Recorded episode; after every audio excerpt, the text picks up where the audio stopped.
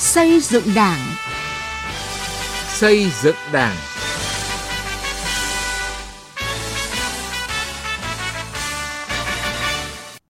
Kính chào quý vị và các bạn. Chương trình xây dựng Đảng hôm nay có những nội dung sau: Tăng cường sự giám sát của nhân dân với việc xây dựng chỉnh đốn Đảng. Quảng Ninh phát triển đảng viên cả về số lượng và chất lượng. Con Tum tín hiệu tích cực trong thu hút đầu tư sau hơn 2 năm thực hiện nghị quyết Đại hội 16 Đảng bộ tỉnh. Từ nghị quyết đến cuộc sống.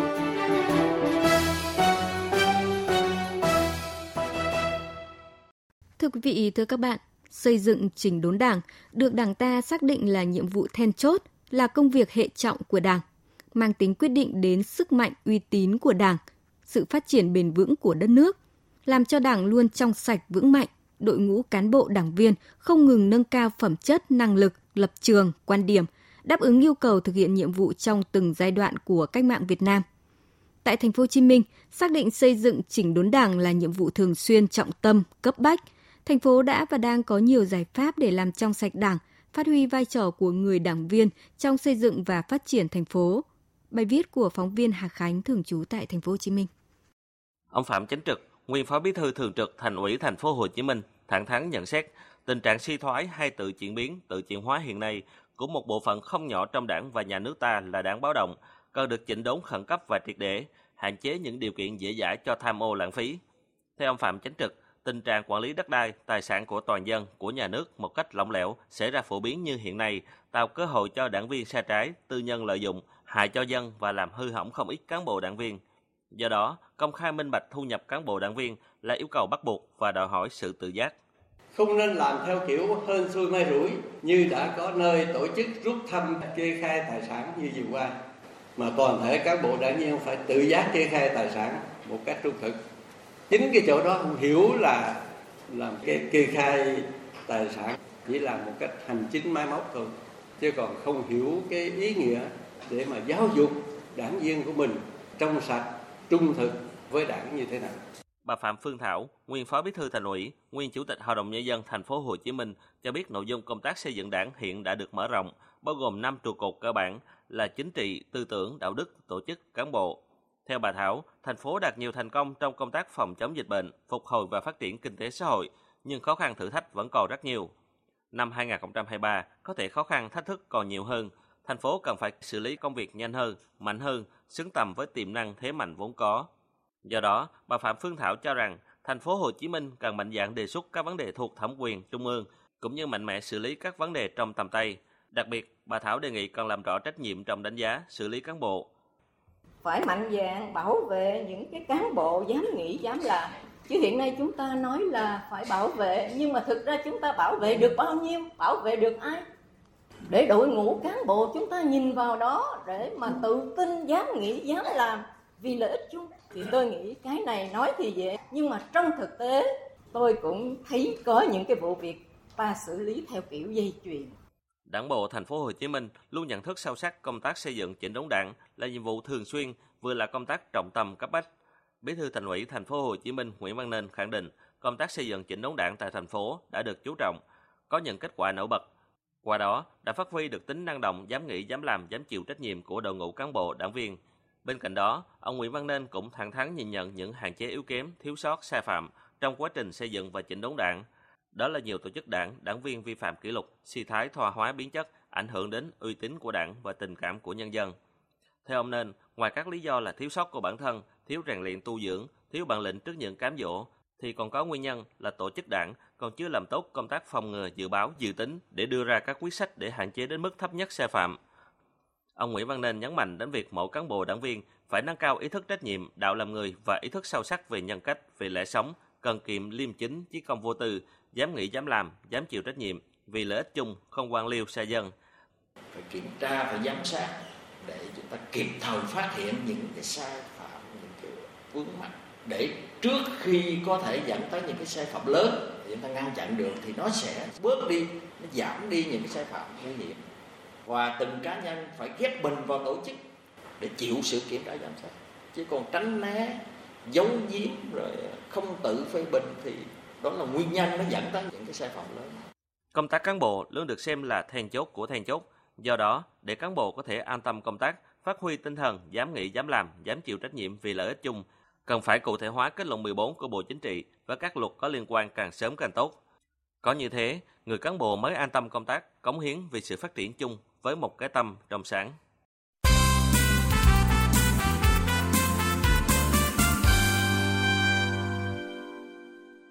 Thưa quý vị và các bạn, xác định công tác phát triển đảng viên là một nhiệm vụ quan trọng nhằm tăng thêm sức chiến đấu cho Đảng, trẻ hóa đội ngũ đảng viên, bảo đảm tính kế thừa và phát triển của Đảng. Thời gian qua, Đảng bộ tỉnh Quảng Ninh đã có nhiều giải pháp thực hiện tốt công tác bồi dưỡng, tạo nguồn phát triển đảng viên hàng năm cũng như cho cả nhiệm kỳ, đồng thời chú trọng nâng cao chất lượng đảng viên mới kết nạp. Ghi nhận của phóng viên Quang Chính. Nhiều năm qua, Đảng bộ thành phố Hạ Long là một trong những đảng bộ tiêu biểu trong công tác phát triển đảng viên. Thực hiện công tác phát triển đảng viên mới, hàng năm căn cứ vào điều kiện thực tế, Ban chấp hành Đảng bộ thành phố xây dựng kế hoạch giao chỉ tiêu cho các chi đảng bộ trực thuộc, đồng thời quán triệt phương châm kết nạp đảng viên phải coi trọng chất lượng, đảm bảo tiêu chuẩn phẩm chất đạo đức lối sống năng lực trong công tác. Để tạo nguồn kết nạp đảng, Đảng bộ thành phố đã chỉ đạo các đoàn thể chính trị xã hội thường xuyên phát động các phong trào thi đua, tạo môi trường thuận lợi cho quần chúng rèn luyện phấn đấu, qua đó lựa chọn những đoàn viên hội viên ưu tú để giáo dục bồi dưỡng giới thiệu cho Đảng. Phó Bí thư Thường trực Thành ủy Hạ Long Vũ Thị Mai Anh cho biết, năm qua Đảng bộ thành phố đã kết nạp được hơn 450 đảng viên mới, vượt kế hoạch đề ra. Cái đội ngũ đảng viên mới của chúng tôi không chỉ đạt về số lượng mà chất lượng rất là tốt. Với một cái nhận thức được trang bị đầy đủ ngay từ khi còn là quần chúng ưu tú thì anh em khi mà chính thức được đứng trong hàng ngũ của đảng cũng đều phát huy tốt được cái vai trò đảng viên của mình không chỉ trong công việc mà còn trong cuộc sống gắn kết với lại khu dân cư với thành phố Hạ Long của chúng tôi thì ngoài cái việc rèn luyện tại đơn vị công tác thì chúng tôi còn phối hợp với khu dân cư để có những đánh giá nhận xét đối với lại đội ngũ đảng viên và đặc biệt là đảng viên trẻ, đảng viên mới trong cái việc rèn luyện. Thế và qua một năm rèn luyện thì kết quả thu về đều có những cái tín hiệu rất đáng mừng. Theo giám đốc công ty trách nhiệm hữu hạn một thành viên đầu tư phát triển nhà và hạ tầng Quảng Ninh Nguyễn Văn Tiến, được sự quan tâm của Đảng bộ khối doanh nghiệp thành phố Hạ Long cuối năm 2022, chi bộ công ty trách nhiệm hữu hạn một thành viên đầu tư phát triển nhà và hạ tầng Quảng Ninh được thành lập. Việc thành lập tổ chức đảng đã giúp công ty thuận lợi hơn trong chỉ đạo quản lý, hoàn thành tốt nhiệm vụ sản xuất kinh doanh. Mặc dù số đảng viên tại doanh nghiệp chưa nhiều, 8 đảng viên, nhưng vai trò đầu tàu gương mẫu của đảng viên luôn được thể hiện rõ nét. Doanh nghiệp tư nhân ấy thì chủ yếu là phát triển về kinh tế thôi. Nhưng mà bản thân tôi và anh em là rất mong muốn được đứng trong hàng ngũ của đảng để phát huy cái vai trò lãnh đạo của đảng khi mà được đứng trong hàng ngũ của đảng bản thân tôi và cán bộ công nhân viên mà khi được giao nhiệm vụ đấy thì là luôn luôn là hoàn thành công việc và được đảng lãnh đạo thì mọi cái công việc thì nó sẽ được sát sao được chỉnh chu hơn xác định công tác phát triển đảng là nhiệm vụ quan trọng thường xuyên nhằm bổ sung đội ngũ đảng viên có chất lượng, đáp ứng yêu cầu của đảng trong việc xây dựng tổ chức cơ sở đảng trong sạch vững mạnh. Tỉnh ủy Quảng Ninh luôn quan tâm công tác phát triển đảng viên cả về số lượng và chất lượng – Ban tổ chức tỉnh ủy Quảng Ninh đã tham mưu cho Ban Thường vụ tỉnh ủy chỉ đạo các đảng bộ trực thuộc làm tốt công tác bồi dưỡng tạo nguồn để kết nạp đảng viên mới. Trên cơ sở chỉ tiêu được giao, các đảng bộ chi bộ giao chỉ tiêu cụ thể cho các tổ chức đảng trực thuộc thực hiện. Phân công cấp ủy viên phụ trách các chi bộ thường xuyên chỉ đạo đôn đốc công tác phát triển đảng, đưa công tác phát triển đảng viên gắn với công tác sinh hoạt chi bộ định kỳ, sinh hoạt theo chuyên đề. Theo Phó trưởng ban tổ chức tỉnh ủy Quảng Ninh Hoàng Bá Hướng, Nhờ làm tốt công tác tạo nguồn phát triển đảng viên, năm 2022, toàn Đảng bộ tỉnh Quảng Ninh kết nạp được gần 3.250 đảng viên, tăng hơn 3% so với đầu năm. Hàng năm phải chỉ đạo giả soát phát hiện cái nguồn phát triển đảng viên ở tất cả các chi bộ phải xây dựng cái kế hoạch phát triển và giao chỉ tiêu tạo nguồn kết nạp đảng viên cụ thể cho từng tổ chức cơ đảng. Ở đây chúng tôi cũng đặt ra cái chỉ tiêu mỗi một chi bộ thôn bản, khu phố bình quân kết nạp được ít nhất một đảng viên và giới thiệu một đảng viên, một người lao động có hộ khẩu thường trú trên địa bàn trong các đơn vị kinh tế tư nhân nơi chưa có tổ chức đảng. Thứ hai là mỗi một đơn vị kinh tế tư nhân cũng kết nạp ít nhất một đảng viên. Nếu mà có từ 50 ờ, công nhân lao động trở lên thì sẽ kết nạp ít nhất hai đảng viên. Thế còn mỗi đơn vị có thêm 30 lao động thì sẽ kết nạp được một đảng viên. Năm 2023 phân đấu là 100 trăm các khu công nghiệp trên địa bàn thành lập được các cái tổ chức đảng. Thế và các đơn vị kinh tế tư nhân ngoài khu công nghiệp mà có từ 50 công nhân lao động làm việc ổn định thì cũng thành lập được tổ chức đảng. Để tiếp tục đẩy mạnh và nâng cao chất lượng công tác phát triển đảng viên, trong thời gian tới, tỉnh ủy Quảng Ninh tiếp tục chỉ đạo các cấp ủy tổ chức đảng và các ngành tập trung nâng cao nhận thức trách nhiệm của các cấp ủy tổ chức đảng, nhất là người đứng đầu đối với công tác phát triển đảng viên, đồng thời tăng cường bồi dưỡng giáo dục rèn luyện đảng viên mới, kết hợp chặt chẽ giữa công tác kết nạp đảng viên với công tác quản lý sàng lọc đảng viên, kiên quyết đưa những người không đủ tư cách đảng viên ra khỏi đảng, xây dựng tổ chức đảng trong sạch, vững mạnh.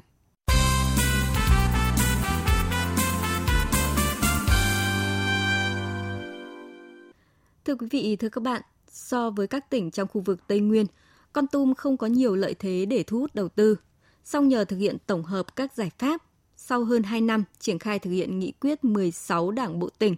Con Tum đã thu hút được 68 dự án với tổng vốn đăng ký trên 18.000 tỷ đồng. Đây là tín hiệu tích cực trong thu hút đầu tư, tạo nguồn lực phát triển kinh tế xã hội của tỉnh Con Tum. Phóng viên Khoa Điềm, thường trú tại khu vực Tây Nguyên, có bài Con Tum tín hiệu tích cực trong thu hút đầu tư sau hơn 2 năm thực hiện nghị quyết đại hội 15 Đảng bộ tỉnh. Dự án trang trại chăn nuôi lợn thương phẩm công nghệ cao và trồng cây tổng hợp đang được công ty cổ phần Thiên Thành Tài triển khai tại thôn Khúc Long, xã biên giới Rờ Cơi, huyện Sa Thầy, tỉnh Con Tum. Theo lãnh đạo công ty này, dự án được thực hiện trên diện tích hơn 21 ha đất, tổng vốn đầu tư 165 tỷ đồng.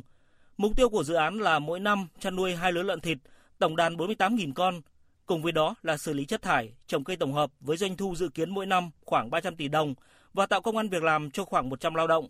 Ông Phạm Văn Thành, Chủ tịch Hội đồng Quản trị Công ty Cổ phần Thiên Thành Tài cho biết, trong suốt quá trình triển khai dự án, công ty luôn nhận được sự hỗ trợ tích cực từ chính quyền và ngành chức năng tỉnh Con Tum. Chúng tôi quyết định đầu tư vào địa điểm này có sự giúp đỡ rất nhiệt tình của Ủy ban nhân dân tỉnh Con Tum cũng như là của Ủy ban nhân dân huyện Sa Thầy đã tạo điều kiện cho công ty trong cái quá trình khảo sát, lựa chọn địa điểm cũng như trong việc giải phóng mặt bằng. Thứ hai là các sở ban ngành cũng đã tạo điều kiện cho công ty trong cái việc là hoàn thành các thủ tục để cho công ty có thể triển khai trong thời gian nhanh nhất. Để thu hút các nhà đầu tư, tạo nguồn lực phát triển kinh tế xã hội, sau Đại hội Đảng bộ tỉnh Con Tum lần thứ 16 vào tháng 9 năm 2020, tỉnh Con Tum tập trung cải thiện môi trường đầu tư, tăng cường thông tin về các dự án mời gọi đầu tư và sẵn sàng tâm thế đồng hành cùng doanh nghiệp. Để chấn chỉnh, giải quyết kịp thời những vướng mắc của nhà đầu tư, Ủy ban nhân dân tỉnh Con Tum duy trì chương trình cà phê doanh nghiệp doanh nhân vào trung tuần hàng tháng, tổ chức hội nghị đối thoại với doanh nghiệp một năm hai lần. Cùng với cấp tỉnh, tại hai vùng kinh tế động lực, chính quyền thành phố Con Tum và huyện Com Lông cũng duy trì nhiều hình thức gặp gỡ, trao đổi, hỗ trợ doanh nghiệp đến tìm hiểu cơ hội đầu tư cũng như sản xuất kinh doanh. Ông Nguyễn Thanh Mân, Chủ tịch Ủy ban nhân dân thành phố Con Tum cho biết. Khi các nhà đầu tư đây nghiên cứu thì thành phố sẽ là trung tâm để sau chuỗi lại các vấn đề mà các nhà đầu tư quan tâm. Chẳng hạn như là giới thiệu về đất đai giới thiệu trình tự các thủ tục. Thành phố cùng với các sở ngành sẽ đứng mũi chịu sào để tham mưu với ban tỉnh tạo điều kiện thuận lợi nhất cho nhà đầu tư. Với nhiều giải pháp tích cực sau hơn 2 năm triển khai thực hiện nghị quyết đại hội 16 Đảng bộ tỉnh Con Tum đã thu hút được 68 dự án đầu tư với tổng vốn đăng ký trên 18.000 tỷ đồng. Không chỉ ở những vùng thuận lợi, ngay tại những huyện vùng sâu, vùng dân tộc thiểu số còn nhiều khó khăn như Tu Mơ Rông, Đắc Tô, Sa Thầy cũng thu hút được nhà đầu tư với nhiều dự án đã triển khai trên thực địa. Bà Huỳnh Thị Thúy Hà, Phó Giám đốc Sở Kế hoạch và Đầu tư tỉnh Con Tum cho biết, để Con Tum trở thành bến đỗ của nhà đầu tư, tỉnh đang tích cực cải thiện môi trường đầu tư kinh doanh. Tỉnh xác định việc cải thiện môi trường đầu tư kinh doanh hỗ trợ doanh nghiệp là một nội dung quan trọng để mà thu hút đầu tư, phát triển kinh tế xã hội của tỉnh. Tỉnh chú trọng đẩy mạnh cải cách thủ tục hành chính, các cấp các ngành đẩy nhanh việc giải quyết thủ tục hành chính đối với các cái dự án mà đã có chủ trương đầu tư để mà các doanh nghiệp sớm triển khai dự án được kịp thời và có hiệu quả tích cực tạo điều kiện thuận lợi thu hút các nhà đầu tư lớn có năng lực tâm huyết vào tỉnh. Để xây dựng môi trường đầu tư công bằng, minh bạch, đúng pháp luật, tỉnh Con Tum hiện cũng đang kiên quyết xử lý những tồn tại, hạn chế tại các dự án mà nhà đầu tư không thực hiện đúng cam kết. Đồng thời, kiên quyết xử lý nghiêm các cá nhân tổ chức có hành vi gây khó dễ, nhũng nhiễu trong quá trình nhà đầu tư đến tìm hiểu, khảo sát và đầu tư tại tỉnh. Quý vị và các bạn thân mến, chương trình xây dựng Đảng hôm nay xin dừng tại đây. Chương trình do biên tập viên Quang Chính biên soạn. Xin chào và hẹn gặp lại quý vị trong các chương trình sau.